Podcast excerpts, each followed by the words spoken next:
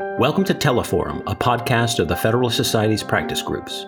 I'm Dean Reuter, Vice President, General Counsel, and Director of Practice Groups at the Federalist Society. For exclusive access to live recordings of practice group Teleforum calls, become a Federalist Society member today at fedsoc.org. Hello, and welcome to the Federalist Society's webinar call. Today, November 15th, 2022, we discuss Humphrey's executor and presidential removal power. My name is Kayla Kleist, and I'm an assistant director of the practice groups here at the Federal Society. As always, please note that all expressions of opinion are those of the experts on today's call, as the Federal Society takes no position on particular legal or public policy issues. In the interest of time, our introductions will be brief, but if you'd like to know more about any of our speakers, you can access their full bios on fedsoc.org. I'll introduce our moderator and I'll leave it to him to introduce the rest of our panel.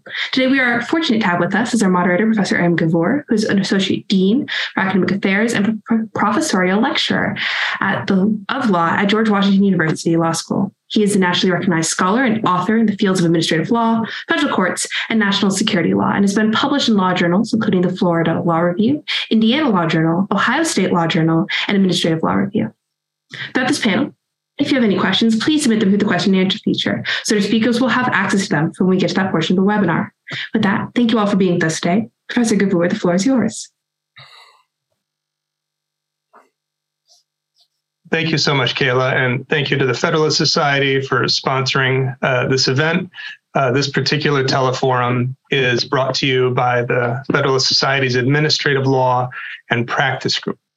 So today you'll learn about how a little known 1935 Supreme Court separation of powers case, Humphrey's Executor versus the United States, is coming up a lot at high levels in litigations throughout the country. Uh, for example, last Monday uh, in Axon Enterprises versus the Federal Trade Commission, uh, Humphreys came up uh, in, in, the cert petition, but also argued uh, by Paul Clement in oral argument. Uh, on that same day in Securities and Exchange Commission versus Cochran, uh, which was also argued last Monday. Uh, Humphreys did not arise an oral argument, but the Solicitor General discussed that case with um, with great significance in the cert petition uh, that the government filed. So the the case backdrop for today uh, is Federal Trade Commission versus Walmart, uh, a case that the Federal Trade Commission initiated on June 28th of this year in the Northern District of Illinois over the objection of two of its commissioners and a declination by the U.S. Department of Justice to initiate enforcement. Uh, that case alleged that Walmart unlawfully allowed its money transfer services to be used by fraudsters in violation of the agency's telemarketing sales rule, otherwise known as TSR, if uh, you're looking at the briefing. Uh, and um, that is a rule that it enacted under the Telemarketing and Consumer Fraud and Abuse Act, otherwise known as the Telemarketing Act, and other uh, FTC authorities. So in late August, Walmart filed a motion to dismiss the suit, arguing that it should not be held liable for criminal actions of unrelated third party fraudsters. The primary argument, though, that Walmart brought uh, in favor of dismissal um, was that the Federal Trade Commission lacks constitutionally valid authority to initiate litigation seeking monetary damages or injunctive relief.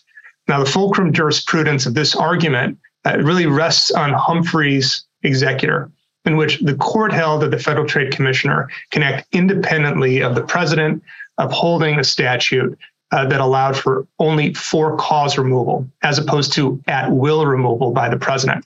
And consequently, the FTC's commissioner's independence uh, from the president also comes, as Walmart and many others argue, with a cost that it cannot exercise certain Article 2 powers, uh, which include seeking monetary damages and injunctive relief. So, constitutionally speaking, what are we talking about? Uh, this is the Appointments Clause of the Constitution, Article 2, Section 2, Clause 2, which establish procedures for the president uh, for the appointment of officers of the United States. The text in relevant parts states the president, quote, shall nominate and by and with the advice and consent of the Senate shall appoint ambassadors, other public ministers and consuls, judges of the Supreme Court, and all other key text officers of the United States.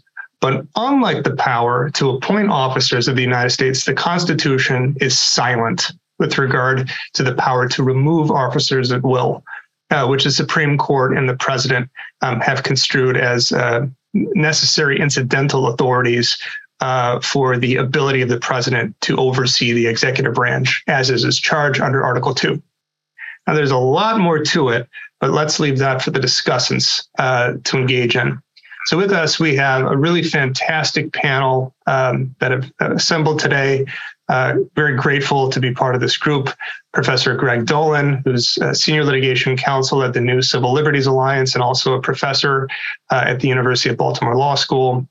Uh, Dan Z. Epstein, who's director at Trust Ventures.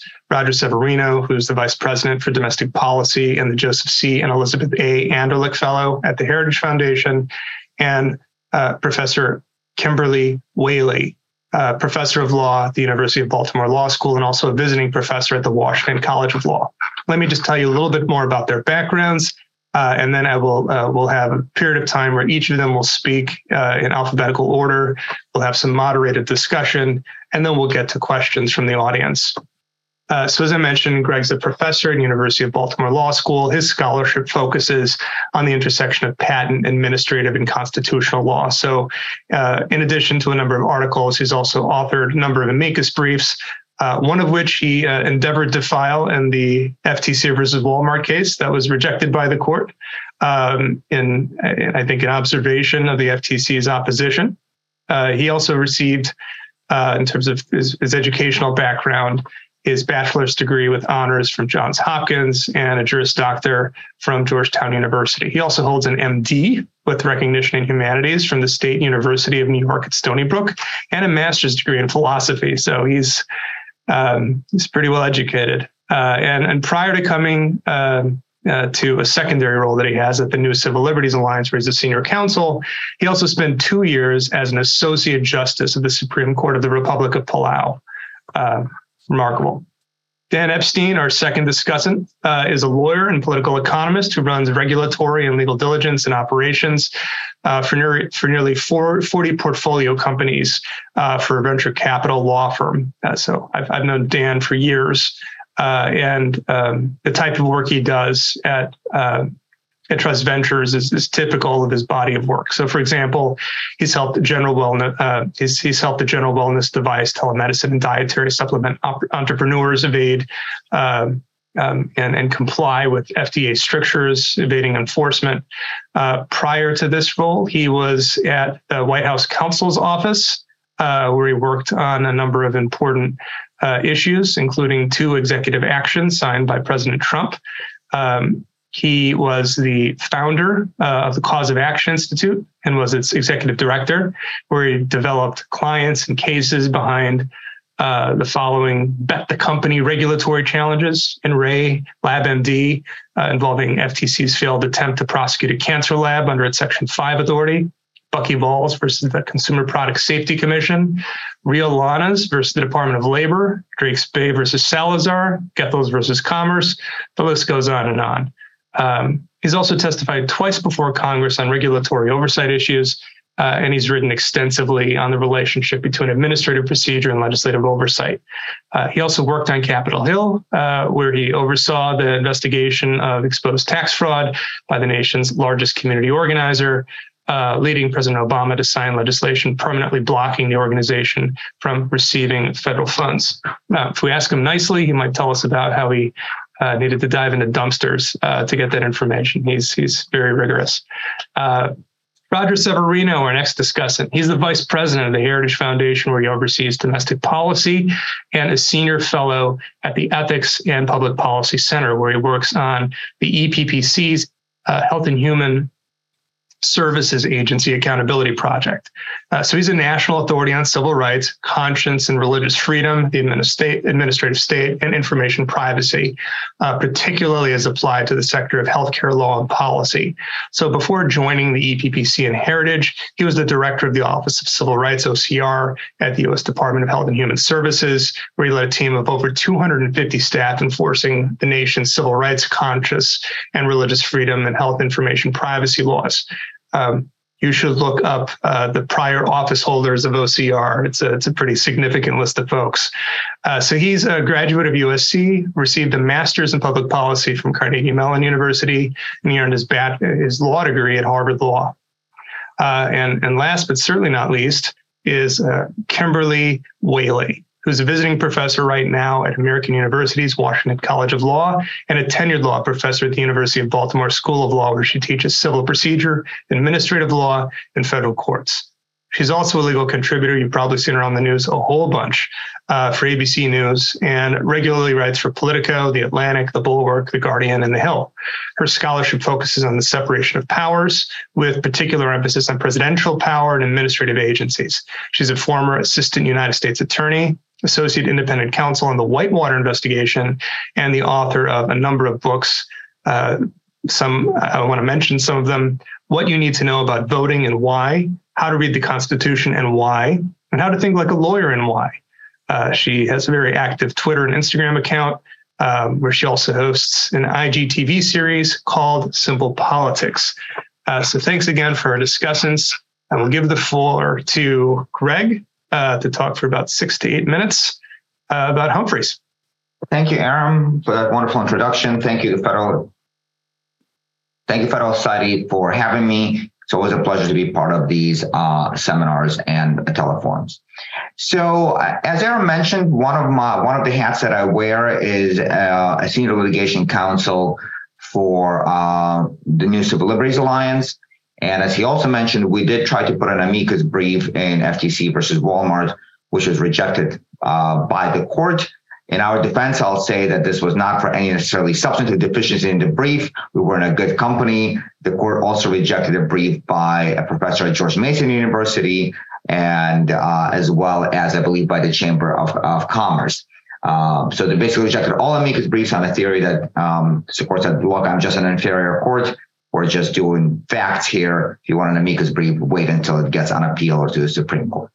So, but since we wrote this brief, I might and uh, I might as well have somebody listen to it, if not the if not the trial judge. And so I'm going to try to kind of to recapitulate uh, what we said and kind of our critique of um, of Humphreys. And uh, the basic premise of Humphreys, as I understand it, uh, maybe Kim will put a different spin on it, uh, but the basic premise of Humphreys, as I understand it, is that at least as, as it was decided when it was decided, it was this notion that this is a kind of quasi-legislative, potentially quasi-judicial agency. They don't really exercise executive power as such, and therefore uh, this is okay. But in uh, in our view, the conception there's two separate reasons why Humphreys is wrong, and let me begin with the broader one.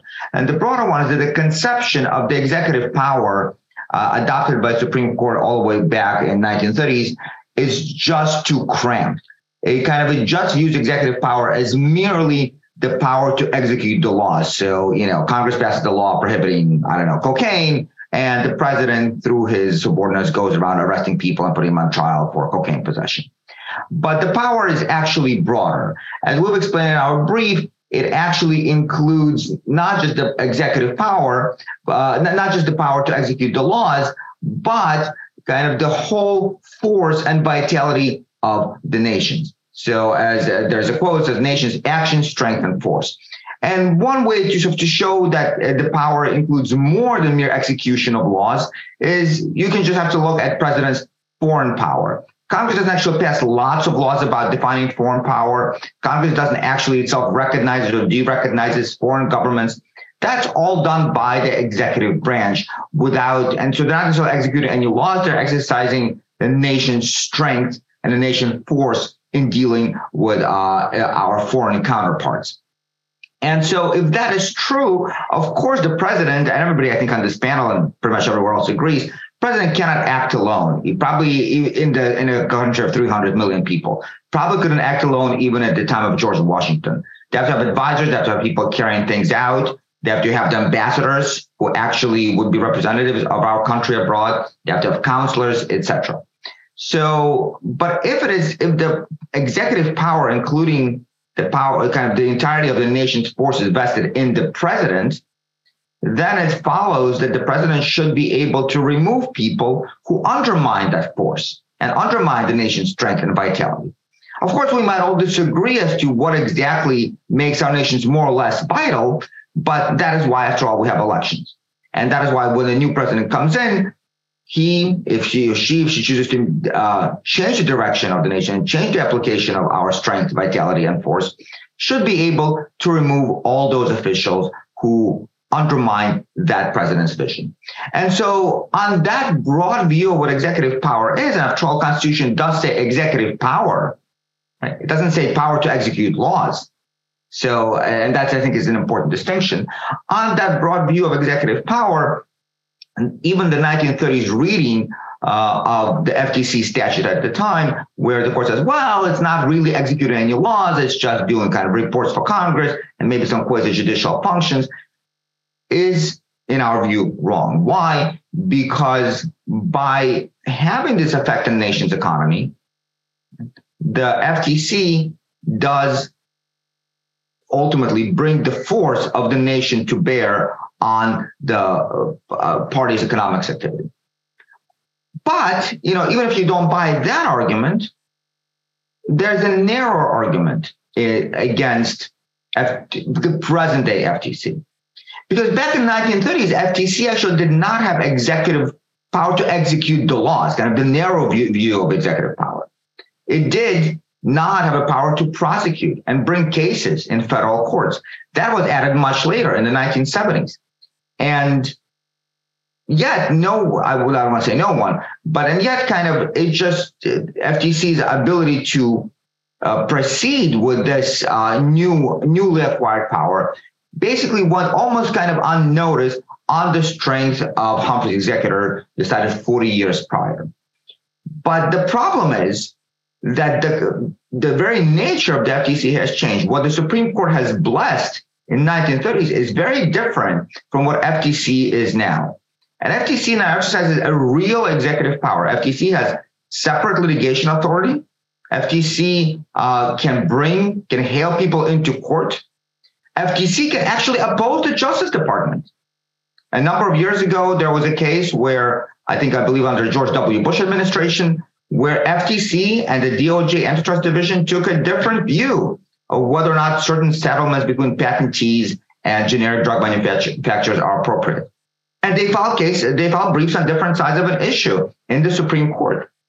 And that seems to be just wrong. So even if you take the view that presidential executive power is just the power to execute laws, it cannot be that the president's Justice Department thinks the law should be executed in one way, and FTC should think it should be executed in another way, and the president cannot put basically a stop to that dispute. Aaron has told me that I have only about a minute left, so let me just close by this.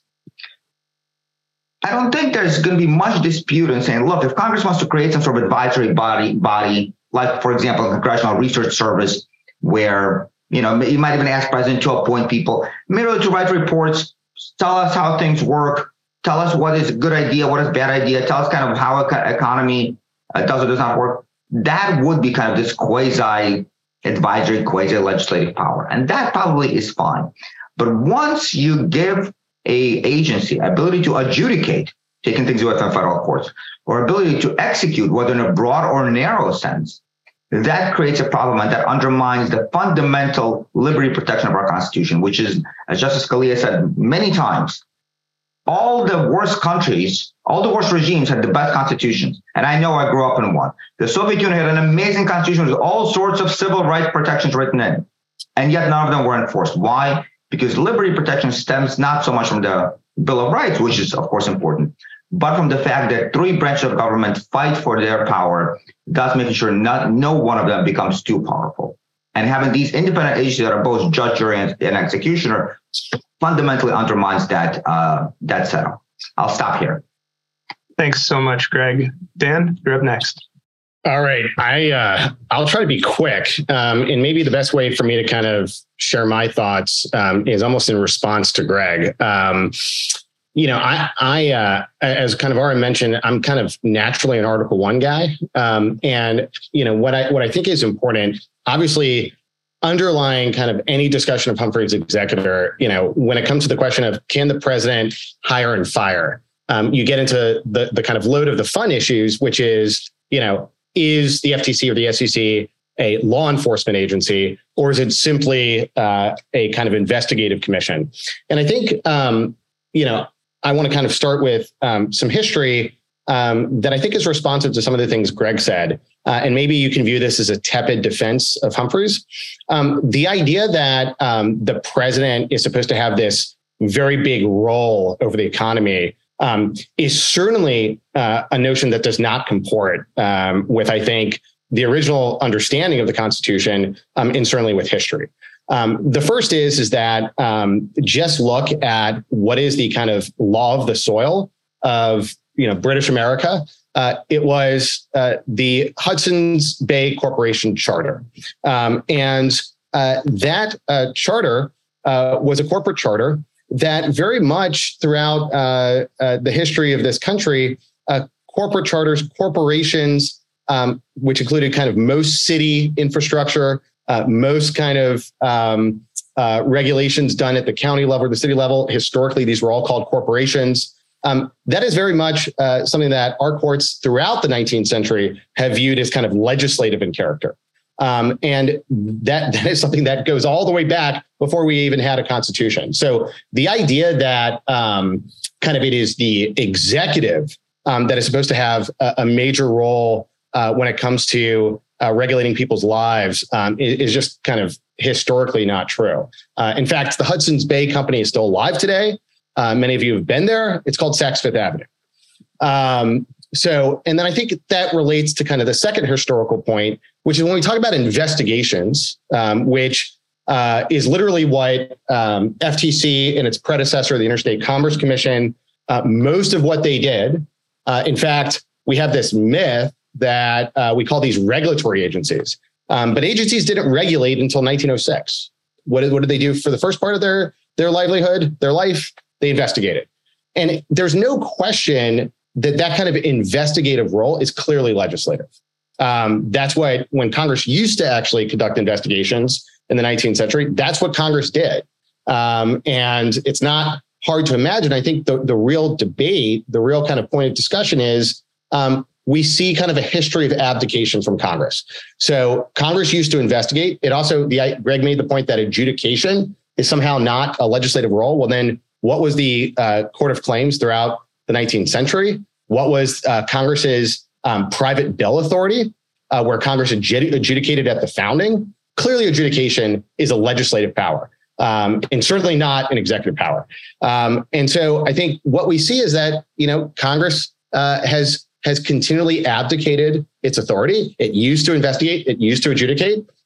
Congress then says, oh, that's a lot of work. Let's create the Interstate Commerce Commission. By the way, Interstate Commerce Commission of 1887, created at the same time as the Pacific Railway Commission of 1887. These were clearly legislative commissions. No one would have said that they were executive.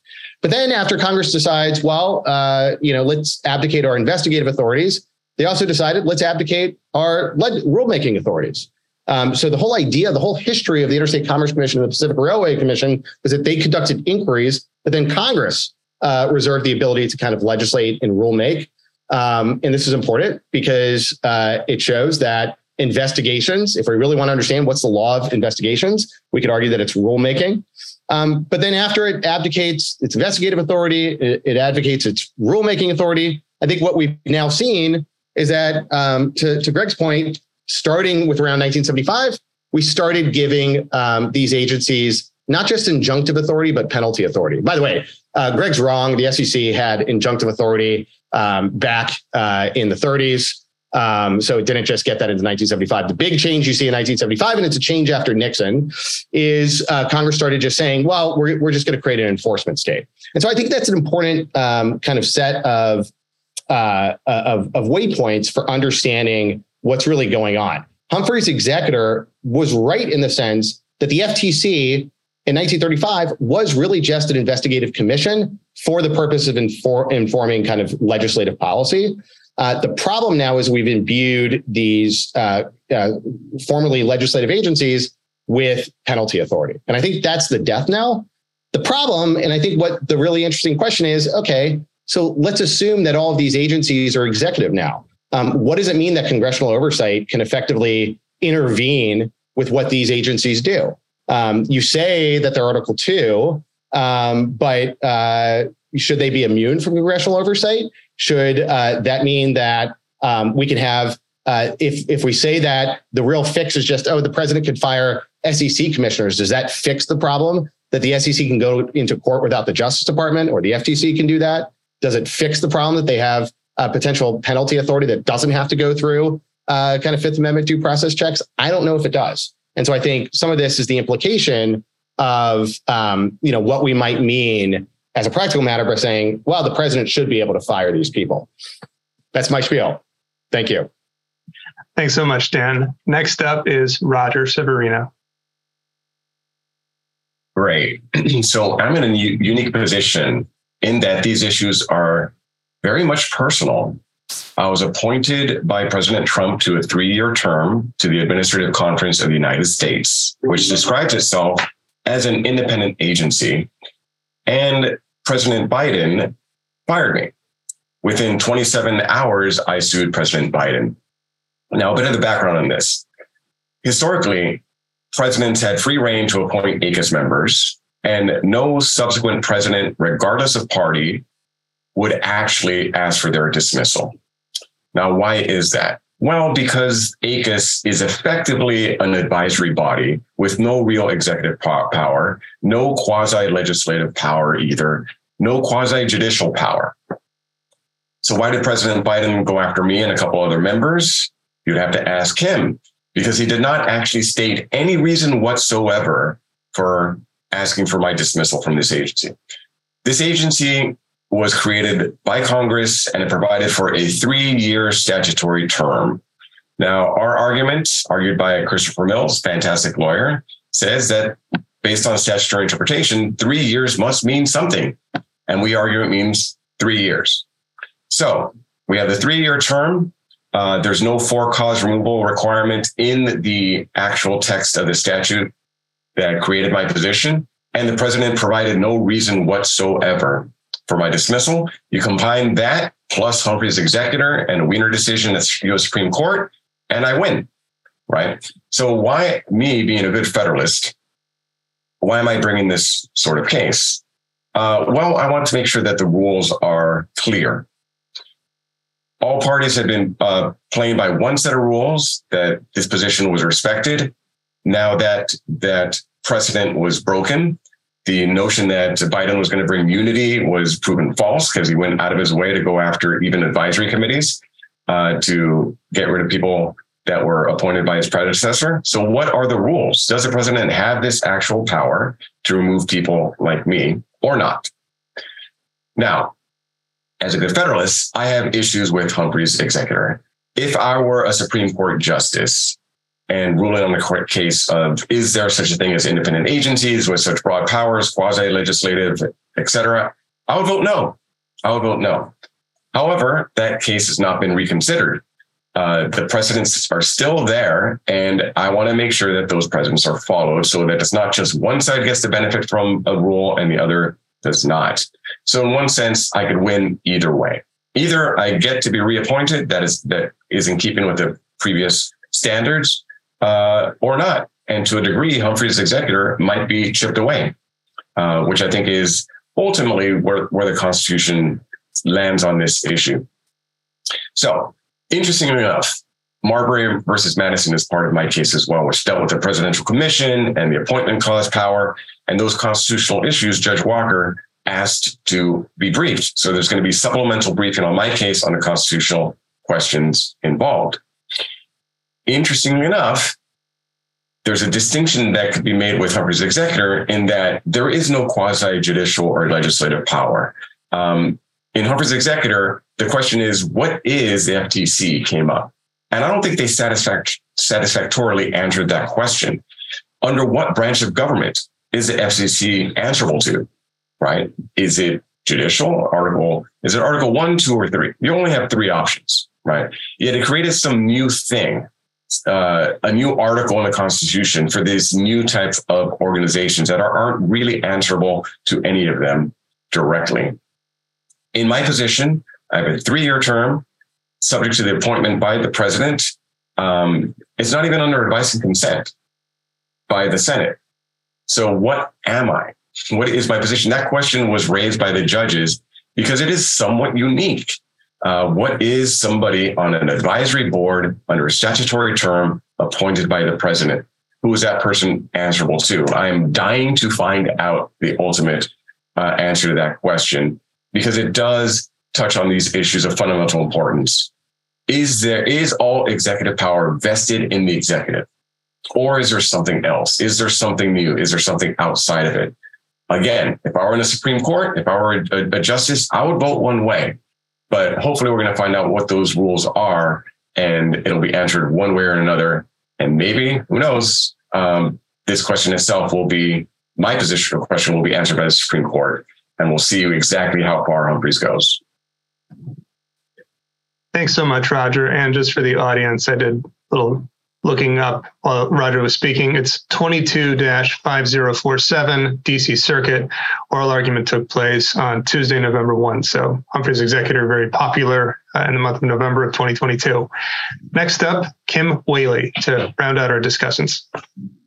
Thank you so much. Um, so many things to unpack here. I just want to start by saying I completely agree with Greg's point on terms of, you know, the protection of individual liberties really being about the structure of the Constitution, not so much about the uh, what's articulated in the Bill of Rights. And so much of this is being not just litigated in the courts right now, but also, you know, tearing from the headlines. Uh, administrative law in federal courts has become sexy in the last five years. Who knew? Um, but uh, I, I, should say, as a threshold matter as well, um, Greg's point that you know the president does all kinds of other stuff besides just enforcement and executive power.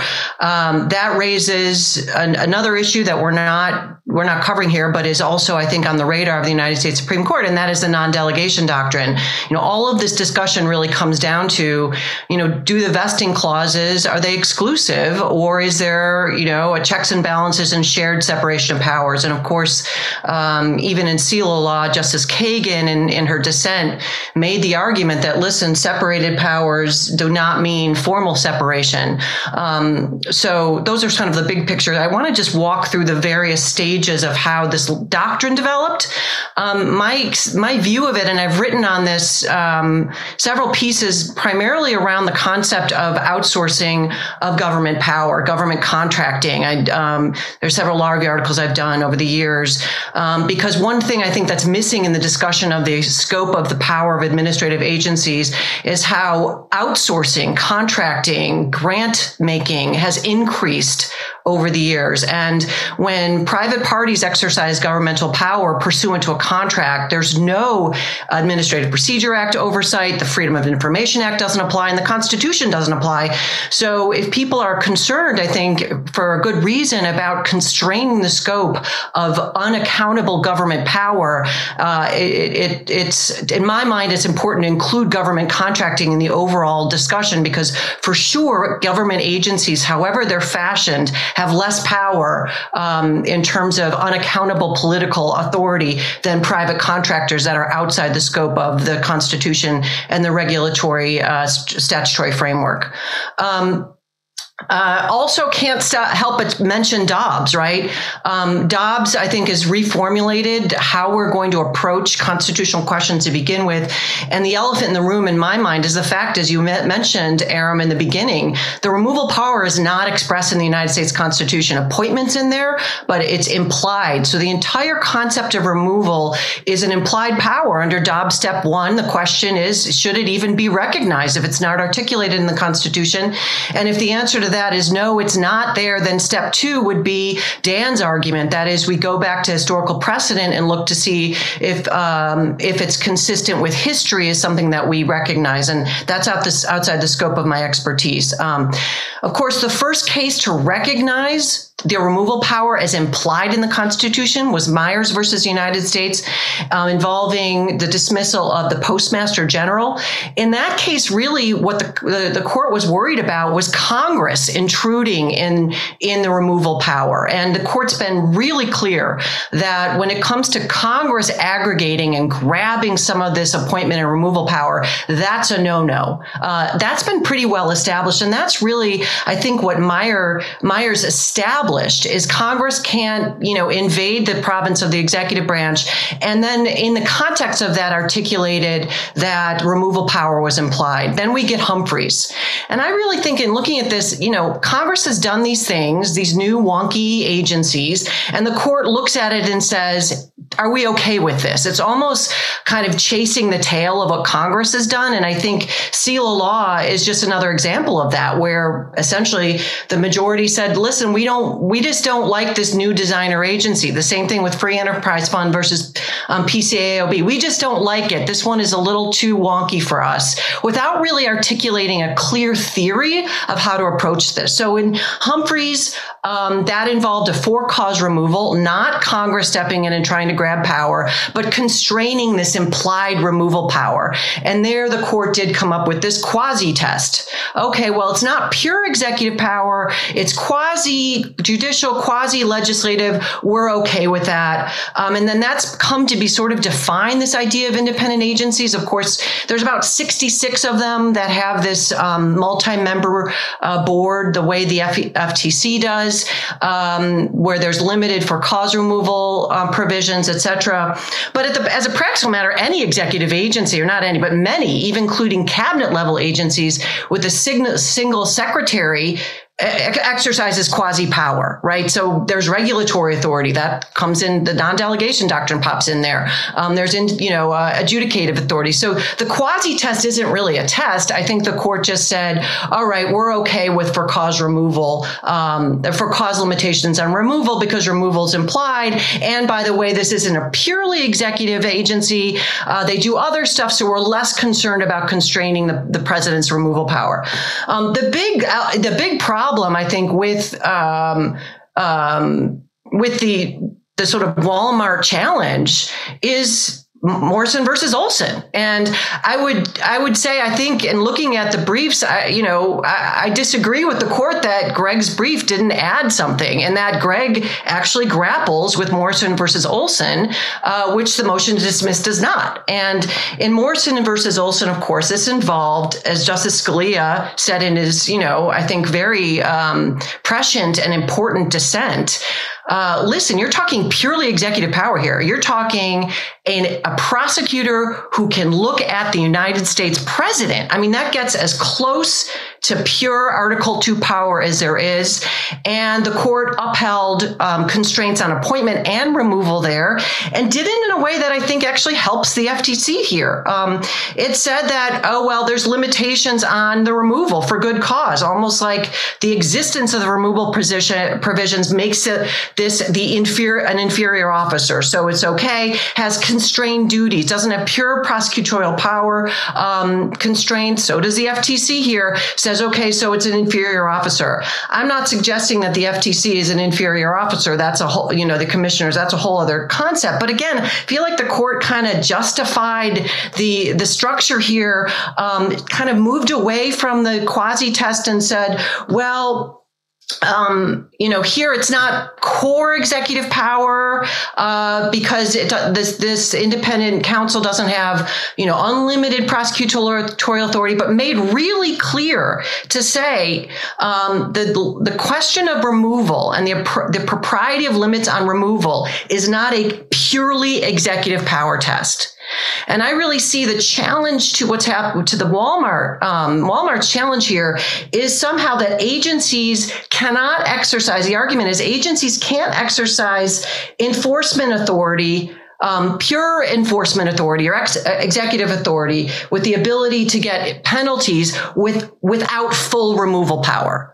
Um, and the courts just never had the held that or never even come close to that. And as I said in of law, it seems like the problem was okay, too much concentration of power, outside appropriations, um, you know, there, there were other sort of details of the CFPB's creation statutorily that the courts like, we're just not comfortable expanding Humphreys. But in terms of a core theory, um, I just don't see, unless the court does what it did in Dobbs and what it looks like it might, it's, well, it's doing with the major question doctrine and other aspects of the Constitution.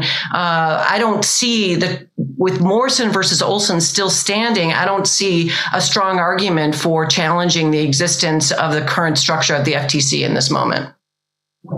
Thanks so much, Kim. So uh, there is so much to unpack here. I think I'll be the first to concede that this could have been a full day event uh, or a multi-day event.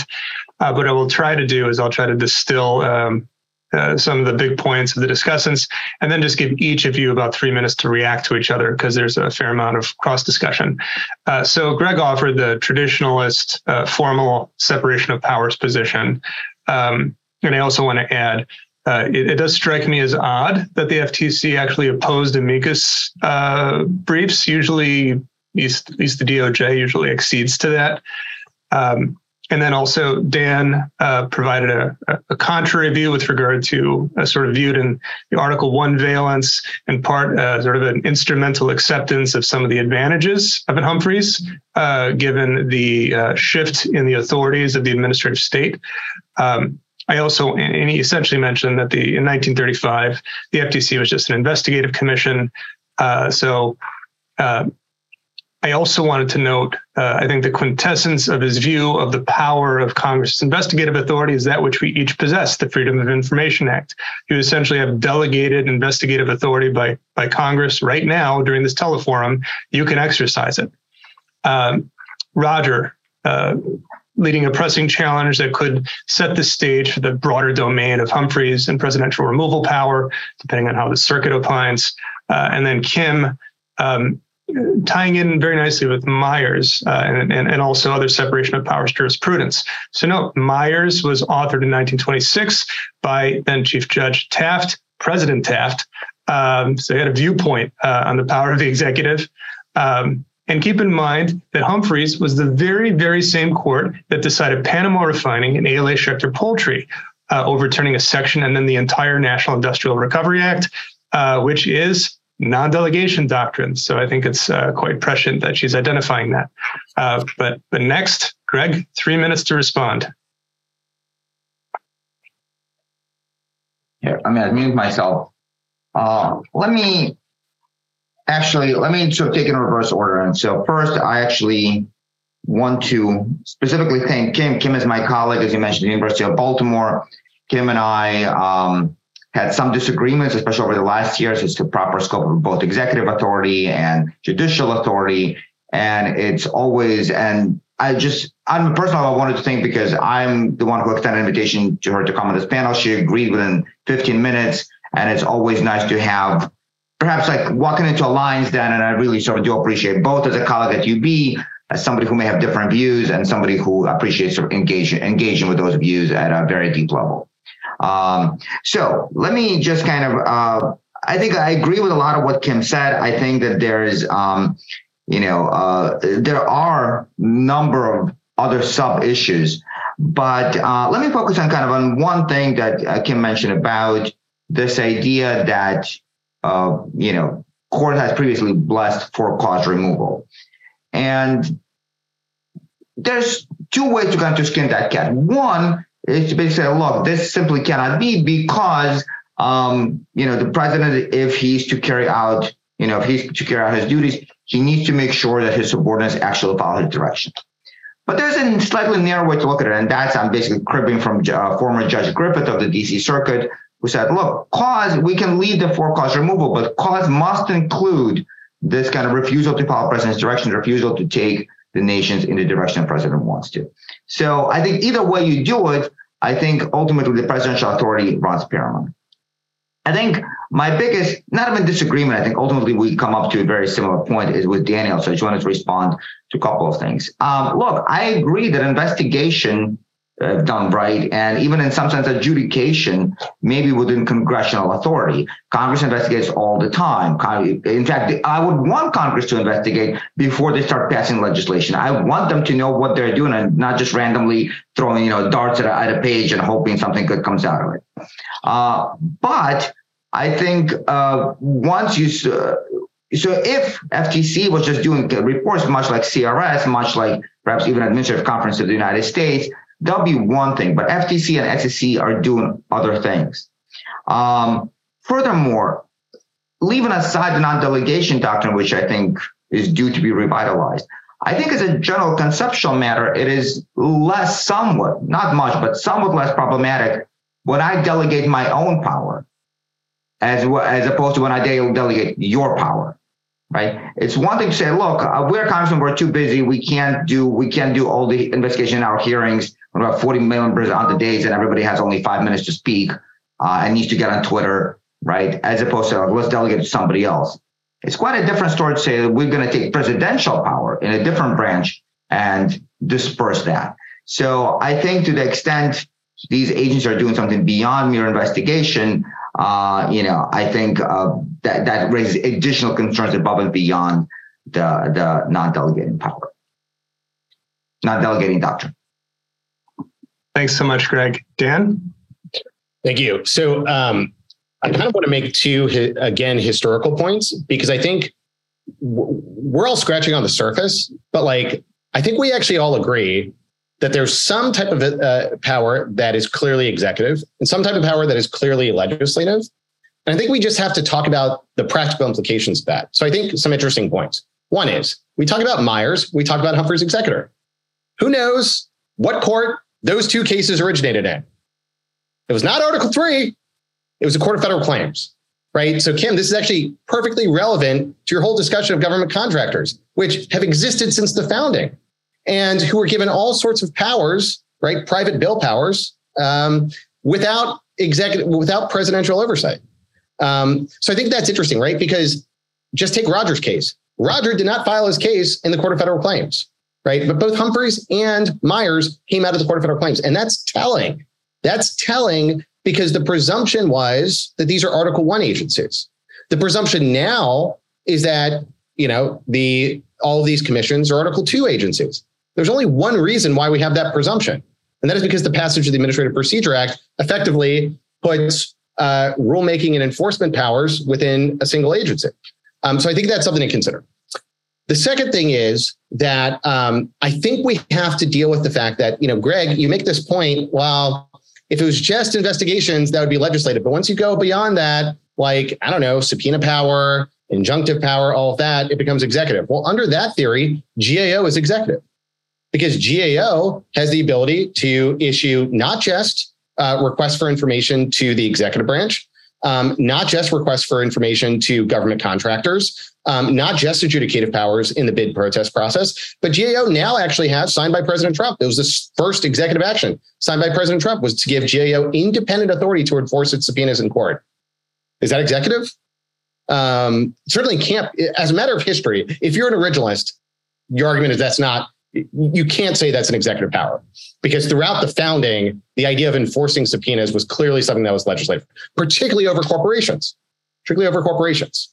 Um, so, food for thought. Those are my only points. Um, CRS, by the way, also has investigative authority over the executive, um, has used it. Is it executive? I don't know. The Librarian of Congress, to whom CRS reports, is appointed by the president. Does the president have the authority to fire the Librarian of Congress? Does the president have the authority to fire the comptroller general, who was again uh, presidentially appointed and Senate confirmed? I think those are the questions that I think if we can answer them, we can actually develop uh, clear, bright line principles to resolve these issues. Thank you. Thanks, Dan. Next up is Roger. Dan, you raised some excellent points. I was thinking that GAO is the model of Congress asserting its authority to create something like an agency that assists Congress right? So as when I was a regulator, I would get requests from GAO, and we complied uh, because we knew if we didn't, we would get Congress mad at us, right? And Congress has the power of the purse. And that's that's the ultimate check. So you can have an agency that has all this power, that has somebody appointed by the president, like GAO, um, but do it in a constitutional manner right? So there you really see that congressional research services, those are much more arms of Congress. And them having subpoena power, I don't think changes that too much. If you're in civil litigation, private individuals have subpoena power, right? They could request documents, et cetera. And so that doesn't that doesn't trouble me that much. What gets into trouble is with Humphreys when it said very specifically adopting the Wilsonian view of rule by experts, right? It was dripping with this notion that if we get politics out of it and leave it to the experts, we're all going to be better off. And it specifically said that if you have a length of terms and you get that independence that in, they're insulated, they will build that expertise, and that's good for the country. right? It was a suspicion of political power and control from anybody, from Congress or the president. They wanted it to be an absolutely independent agency. They said that spe- specifically as independent as possible, and they created this notion of quasi judicial, quasi legislative to get around the constitutional structures. Um, and this is, I think, the most troubling sentence from from Humphreys when it's talking about the nature of the duties of the FTC. It says, "quote It is charged with the enforcement of no policy except the policy of the law." End quote. What is that? Right. That that is you have this this non-accountable entity with the power of the policy of the law.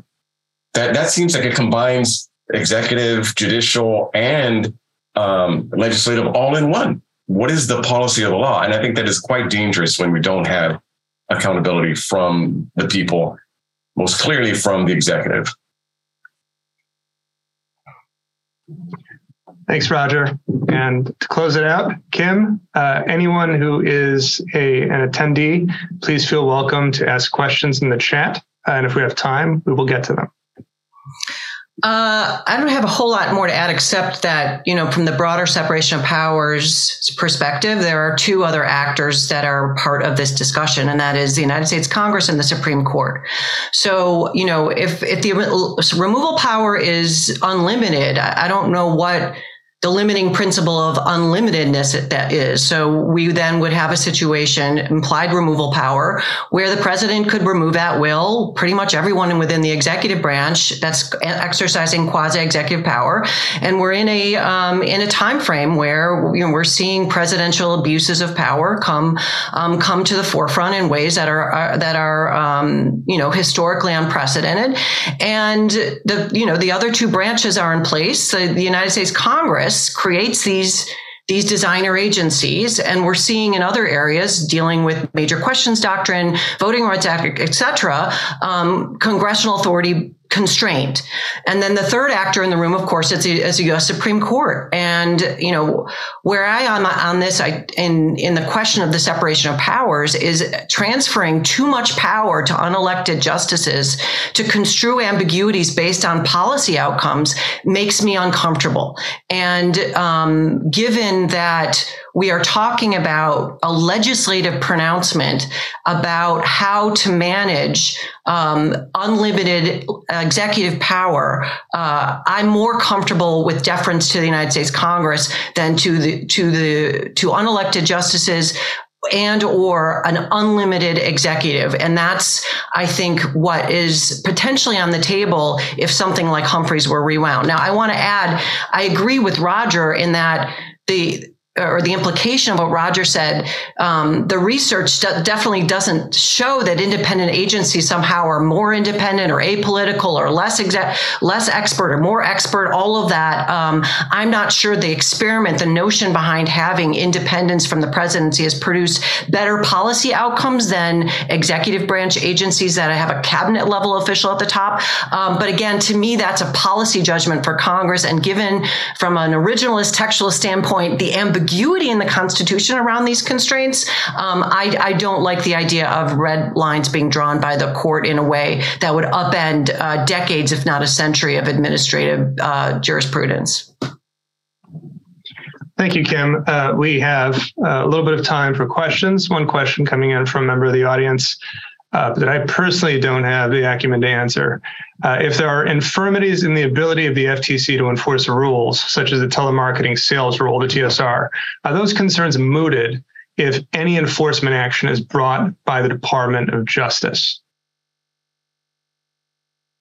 Any takers uh, among the panelists? I'll, I'll take a shot at it. I think it. I mean, I think it again depends what else FTC is doing, but sure. I mean, again, if um, in that sense, you can think about lots of people can come to DOJ with complaints saying so and so is doing something bad or you know, and ultimately DOJ decides and exercises executive discretion and uh, how the resources are getting spent whether not to bring the complaint. If the president doesn't like it, they can fire people. So I think that would be at least a step in the right direction.